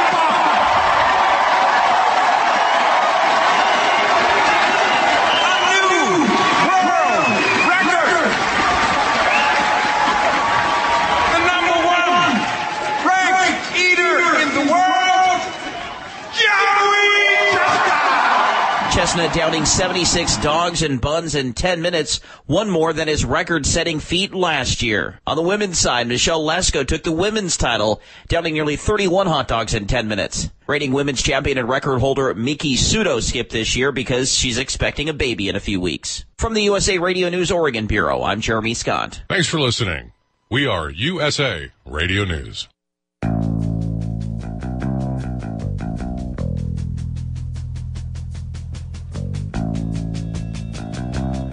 Ladies and gentlemen, have we lost our hot dog eating minds? You got a woman that's pregnant that eats 31 plus hot dogs. You think that's good for her or her baby? All to supposedly be the woman's champion. Women eating half, less than half as many hot dogs as the men competitions, and we pretend there's no difference in male and females. And then, I mean, eating this many hot dogs, I mean, eating five hot dogs makes me want to puke. Oh my goodness gracious, horrible. But what will we do in America for bogus leaders and bread and circus, doctor? You know, a couple. I mean, I, I'm not. I'm not going to go down there with the hot dogs. It's just, it's insanity. I guess it. it All I'm telling you is point. it's the bread and circus we're known for, though. We're just Yes. deceived from things that matter most, is the whole point. We are distracted uh, absolutely by, as you say, bread and circuses, and that was a big portion of the fall of Rome and how they kept the people distra- distracted. And we're kept distracted by fear, doubt, this idea you've got to have hopelessness and all this kind of stuff, and and and it's always there, and and there is hope by turning to God. A couple of things. One, but just before the break, you played something about the listen to the wind blow. I I think that you know that little exit music that you played. Um, the wind blowing is basically how politicians make decisions nowadays. They, if they can't create the wind to blow us that direction, they will listen or feel or sense the wind blowing and go that direction in order to give the people what they want, uh, which has uh, been misdirected for a long time, as we've talked about the humanist religion that's currently and for the last many generations has been at the center of our lives. But but here's something that George Washington said. Uh, there's some con- you know some controversy about this because some that were at the convention said he didn't. No, they didn't say he didn't. It just wasn't recorded by them. Others that were there said he did. There's historians that have argued about this, but I think the wisdom in this has, has got to be something we give consideration to. Uh, he, he said, If to please the people we offer what we ourselves disapprove, how can we afterwards defend our work? Let us raise a standard to which the wise and the honest can repair. The event is in the hands of God. Okay, now see that that's how they looked at it. This idea of blowing in the wind, of of giving us giving away to something that the that the people, if we oh we're going to please the people, okay, and and of course they try to tell us what we're going to be pleased with, and and they try and make us fear and doubt, and they drive us into different things. You know, they the the idea with this COVID thing, they they have used fear, they they've used flattery they've used bribery, and, and at some point, I, th- I fear it'll come to com- you know kind of force and compulsion. But but the idea of trying to drive us like scared rabbits into a pen for the slaughter seems to be what happens so often today. And I like what George Washington said let us raise a standard to which the wise and the honest can repair. The event is in the hands of God and and that's where they were looking for this. There there were men there present, and I can go back and give you their words and their works many times, where they felt the hand of God, the finger of God, the providence, and they didn't always say, you know, God the Father, the Father of Abraham, Isaac, and Jacob. They used other terminology to to bring that imagery of God forward. And uh, and that was where they were focused. That was what their intent was. And today, I, I look at the unbelievably distracting uh, perversions that are happening out there. And and I think of our governor, for example. Uh, he's a typical example of putting your finger in the wind, doing the politically correct thing, and being a third grade cheerleader girl that gets so breathlessly excited. I mean, he he asks us to pray for rain and to end the drought. At the same time, he's celebrating uh, a perversion of sexual relationships between men and women. And it is just men and women, you know that.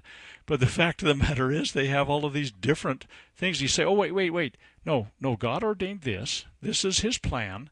And you're saying, oh, we're going to call on God to end our drought, but we're going to celebrate a perversion of God's plan. It just doesn't make any sense to me what the what the politicians are doing. They they blow in the wind like your little I don't know what you call that music when you go off into another segment. It's called bumper I, music. I was In and out bumpers. bumper music. Okay, well you're bumpering us around, and that's what the politicians are doing, and that you know they they do this stuff, and and it's kind of like they make popular stuff that is not wise. We need to make popular again that which is sound and good and wise, and unpopular that which is not sound and good and wise. And I guess that's one of the big challenges of you know being on the radio occasionally in a in a world that seems to be all mixed up. It, we we a voice of reason doesn't seem to have as much volume as it needs. Sad but true, but we're trying to amp up the volume the best we can, ladies and gentlemen. Your finances obviously help us accomplish that goal. We don't want your money to support our families. We take care of that ourselves, but we do believe that, you know what? A lot of hands make heavy burdens light, and your financial support is very helpful indeed to cover the costs of these broadcasts. George Washington, let us raise a standard to which the wise and honest can repair. The rest is in the hands of God. As we realize, ladies and gentlemen, there is a dearth in righteous moral leadership in America and in the world today. Let me highlight some of these examples. Governor Kemp, Brian Kemp says Biden is weaponizing the Department of Justice. Imagine blatant claims that the President of the United States is uh, weaponizing a government agency. And imagine the people doing nothing about it and not being really concerned. They're they're ready to eat 75 hot dogs or watch somebody do it and then just celebrate. They're ready to watch a pregnant woman eat 31 hot dogs. Okay, that's what we're focused on. Bread and circus to the core. It's insanity, ladies and gentlemen. But Joe Biden is taking us on. Not only is he um, weaponizing the Department of Justice, but here's a Joe Biden reality check, ladies and gentlemen. I want you to listen to Joe here, and then we'll talk about it. Cameron? If you are if you are incapable of thinking or you're mentally ill, you can't own a weapon. If you're a terrorist, you can't own a weapon. You shouldn't be able to own a weapon if you're an abuser, should, so on and so forth. You've never there's never been a limit on who can own that anybody can own a weapon. Period. Now, and by the way, those who say the tree of liberty is water with the blood of patriots, a great line. Well, guess what? The fact is, if you're going to take on the government, you need an F 15 with Hellfire missiles. There's no way an AK 47 is going to take care of you if, the, if you're going to take on, you're worried about the government coming down, knocking down your door. And so it's bizarre. We never said you, you could own any weapon at all from the beginning. You can't own a machine gun. You can't own a bazooka. You can't own an M1 tank, no matter how much money you have. You can limit the kind of weapons that are able to be owned.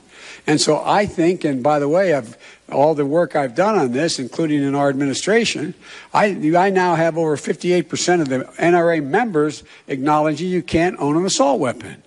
There's no need for it. You can't have, you can't have a magazine that has more than 10, 10 rounds in it.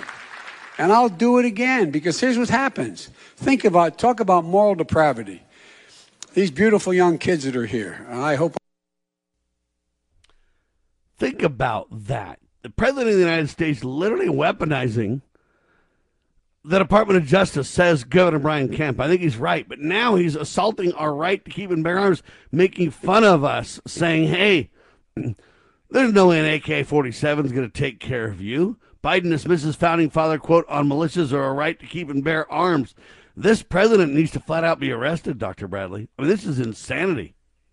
Well, he completely misquoted the it isn't the blood of patriots that's the fertilizer it's the blood of tyrants i mean that go back and read the original wording i mean tyrants are the ones that are that are to lose their blood so that we can Cameron, preserve see if you can play that again really quick just let's just do this real fast If you are if you are incapable of thinking or you're mentally ill, you can't own a weapon. If you're a terrorist, you can't own a weapon. You shouldn't be able to own a weapon if you're an abuser, you should, so on and so forth.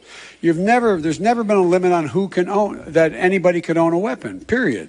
Now, and by the way, those who say the tree of liberty is water with the blood of patriots, a great line. Uh-huh. Well, guess All right, what? There you go. The blood of patriots, ladies and gentlemen. Is that really what was said? It I agree. I wasn't. don't It think was so. the It's blood tyrants, of, right? Of it was the blood of patriots and tyrants. It's uh, the the fact of the matter is that sometimes people get pushed too far, and it does take blood. Now, we have a way. We have peaceful means of restoring and preserving our blessings of liberty, but the fact of the matter is that we are ignoring the constitutional process. See, if you look at the Declaration of Independence, which we should have all been doing, not just this weekend, but but going forward, the it talks about the right of the people to alter or abolish their government. And and the founding fathers had used uh, all of their processes that they felt like they had, you know, the on bended knee and supplication and all that kind of stuff, to try and get the king's and parliament's attention. They were out of they were out of options. Okay. And and I always say we've got two things that they didn't have. One is the vote, which is in question now after the 2020 election. It has been on a downhill grade for a long time, so I lose a little bit of that argument. The other thing is the Constitution. It allows you to change, but until it's changed by an authentic act, it is it is absolutely required that all obey it. And and Biden is not obeying it with his talk about how we're going to uh, destroy the Second Amendment. That Hang that's tight, not- ladies and gentlemen. Quick pause. Dr. Scott Bradley on your radio.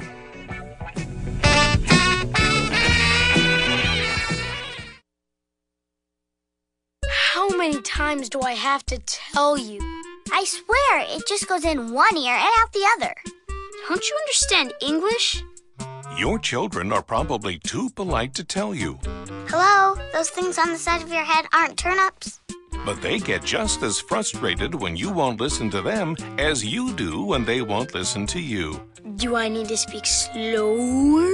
In fact, few things show children how much they're valued and respected more than a parent's willingness to listen. Tell me what you did at work today.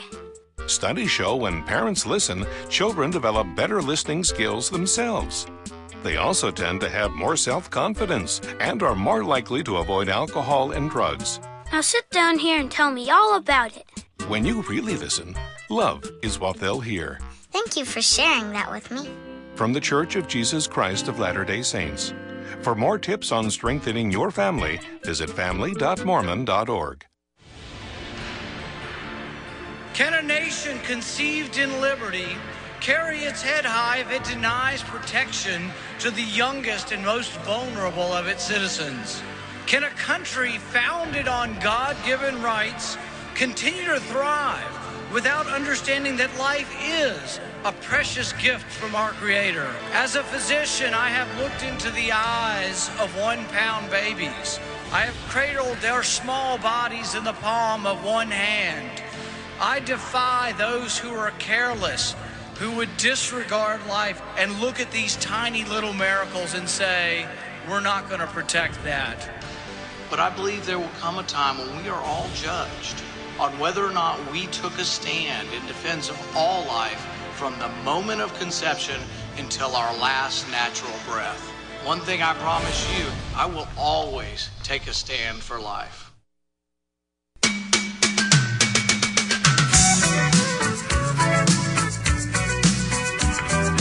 Dr. Bradley and Sam Bushman on your radio. So Joe Biden mocking the founding fathers. No way an AK 47 is going to take care of you. Biden dismisses quote from the founding fathers regarding militias, etc. Uh, and he believes that, hey, you know what? The government's in control. They can do whatever they want with you. And he's mocking the public about this. But the quote, let's be clear, comes from Thomas Jefferson. And he was writing to, I think it was William Smith back in 1787. And the quote said, The tree of liberty must be refreshed from time to time with the blood of patriots and tyrants. It's its natural manure. And the general point he's making is when government gets too belligerent and out of control, that we better stand up against it or else we'll have a complete tyranny on our hands because that's the way it goes when secret combinations get above the people. Uh, that is the quote, time and place in, in which it was said. Uh, and, it, uh, you know, he doesn't bring out the reality. He just wants the blood of patriots uh, to be highlighted. What he doesn't realize is that tyrants such as himself, um, you know, are in question as well. Now, I'm not in any way subjecting violence towards the president. What I'm telling you is this is the quote from Jefferson to highlight that, you know, we can't let government get too far above the people. And sadly, when tyr- tyranny thugs try to take control, they force war. Uh, and it's sad, but self defense, protecting our wives, our children, our sacred honor, and our liberty uh, becomes at stake we're left with no choice sometimes when we let tyrants get above us to that degree, Dr. Bradley. Well, you know, William Smith was uh, John Adams' son-in-law. Okay, so you know these guys were, you know, they all worked and, and, knew each other well. And and if you look at the entirety of the the letter that he wrote, and, there's not time to read it all, but a couple of things he said in it. God forbid we should ever be 20 years without a rebellion. Ha ha And well, anyway, here's another one. What country before ever existed a century and a half without rebellion? And what country can preserve its liberties if their rulers are not warned from time to time that their people preserve the spirit of resistance? Let them take arms. So here's here's the deal. Uh, the the founding fathers and, and, and, the Declaration of Independence is foundational on this thing. It's the right of the people to alter or abolish their government, and the consent of the governed is required. And the purpose of government is to secure God given rights. All of those things are within a couple of sentences within the Declaration of Independence. Those things were considered and preserved in the Constitution of the United States. And, and uh, George Washington, in his farewell address, said that if anything's found wrong, we've got the means to change it. We can do it peacefully, and we're never supposed to change it unless it's wrong. Well, the problem is that we're never supposed to do it by usurpation or by guess or by golly. This is all supposed to be followed. Everybody that goes into office takes an oath to uphold the Constitution. And so if a Joe Biden is up there and so you oh, a magazine with more than 10 rounds. What?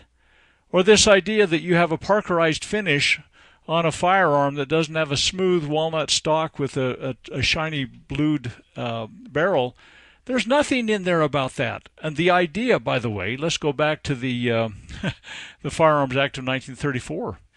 Basically, when that the Miller case was decided, and we could go in detail about that, had there been anybody defending the Miller case and not just the government presenting there, the Supreme Court basically said nobody proved a short barreled shotgun was ever used in war. That's because they never talked about it in the thing, because there was no defense of it. That's what that decision was about. Because nobody proved it had ever been used in war, then the government can regulate it. Whoa, whoa, whoa. What's the corollary to that? If it's been used in war, the government cannot regulate it. Okay, so uh, and and two of the Supreme Court justices, if I recall correctly, had served in World War One. Two of them surely knew that the short-barreled shotguns have been a very effective weapon. The Germans complained about it uh, in trench warfare, and, and short-barreled shotguns have been used since the invention of firearms. So the fact of the matter is that the Miller case actually strengthened the idea that these military-style weapons should be in the hands of the people all of these things that, that if you don't know the history and background, we, we kind of scrape and bow and and uh, duck and run, run and hide, and we assume that guys like Joe Biden know what they're talking about. Well, none of us, none of your listeners probably assume that, but but there are uh, people throughout the nation that do. They think about this. But Jefferson's statement that he wrote back in 1787 is a contradiction or at least maybe his letter's a warning against guys like Joe Biden.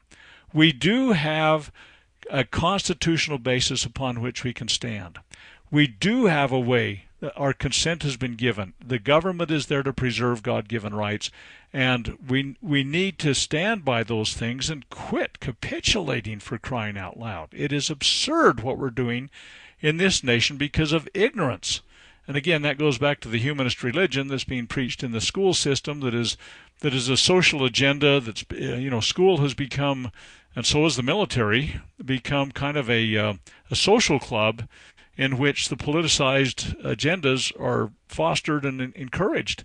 People need to go back and understand and read what they what the true story is and not and not just go by some soundbite that some buffoon that doesn't have any traction in his daily life in terms of his mental cognitive capabilities is feeding to us through his handlers, of course. But well, and now people are starting to say, literal doctors and everything else, we need to have uh, a serious um, evaluation of uh, Joe Biden's uh, mental faculties, etc. This is critical.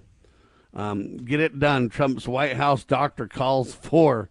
Um, get it done calls for a an evaluation of Trump's or of Biden's. I'm sorry.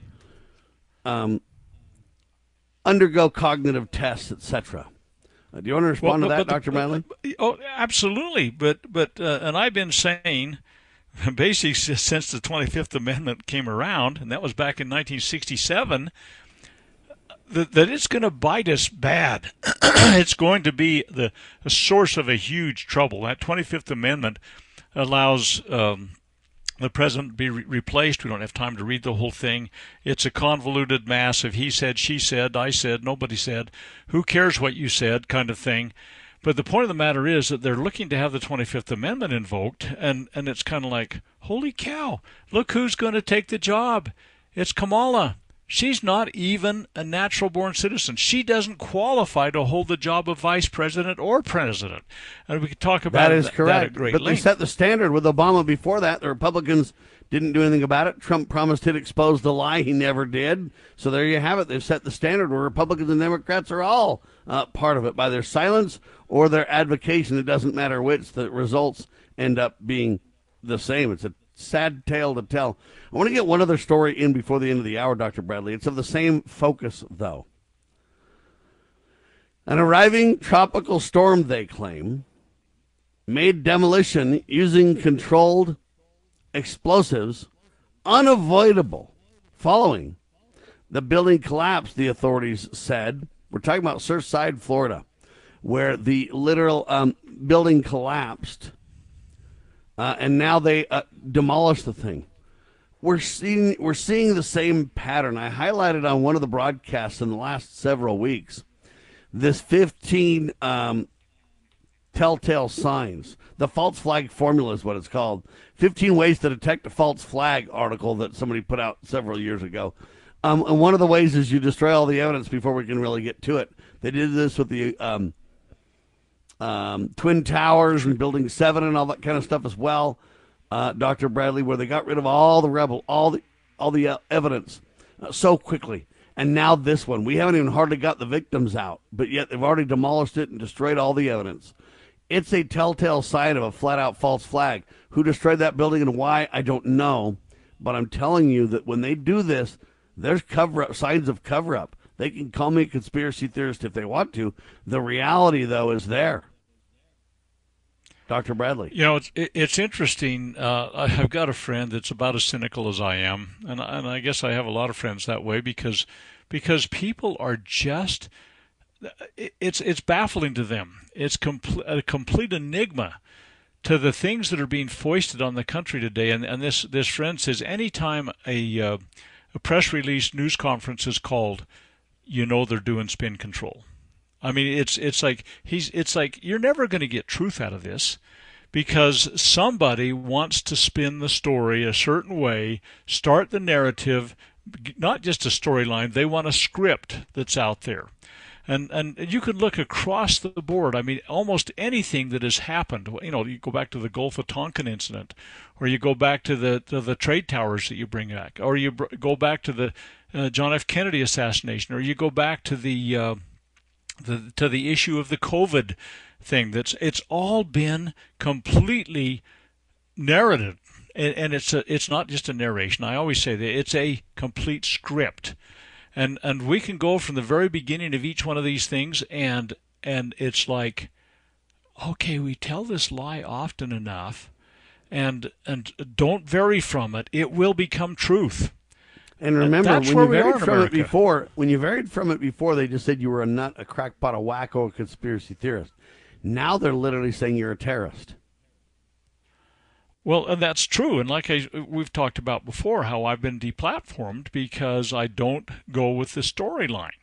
You know, the if it's not a storyline, it's a script for crying out loud. And and I point out the flaws that are so often uh, that should be readily apparent to every single person that has you know anything more than a half a brain. If you don't have a and, i guess we do have a lot of universal insanity and it's been exacerbated by a lack of oxygen for the about the last year and a half because we've we've cut down our brain cells oxygenation with the way we've approached this thing. But the, but the point of the matter is that that that's how we as a people are deceived into tyranny and it, it's almost a universal storyline you know, there's a book out. His name was Pat Shannon, I think, that wrote it, and it was it's called Yes, Everything, They Ever Told, Me Is a Lie.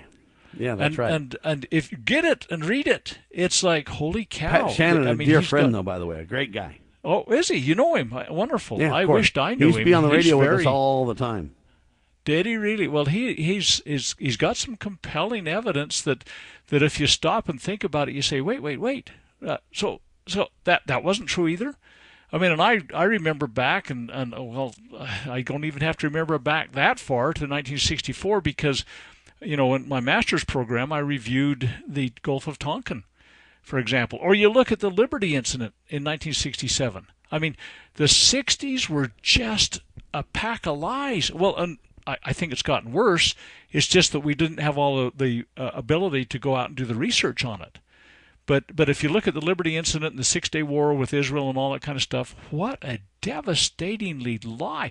And and LBJ and Robert McNamara. I mean, the, the, it's like the, the Yeah, on the USS Liberty, they just there. had a, a yes a um, a commemoration down in Florida, and we sent uh, Eddie Miller, one of the Liberty News Radio people, down there live and covered it.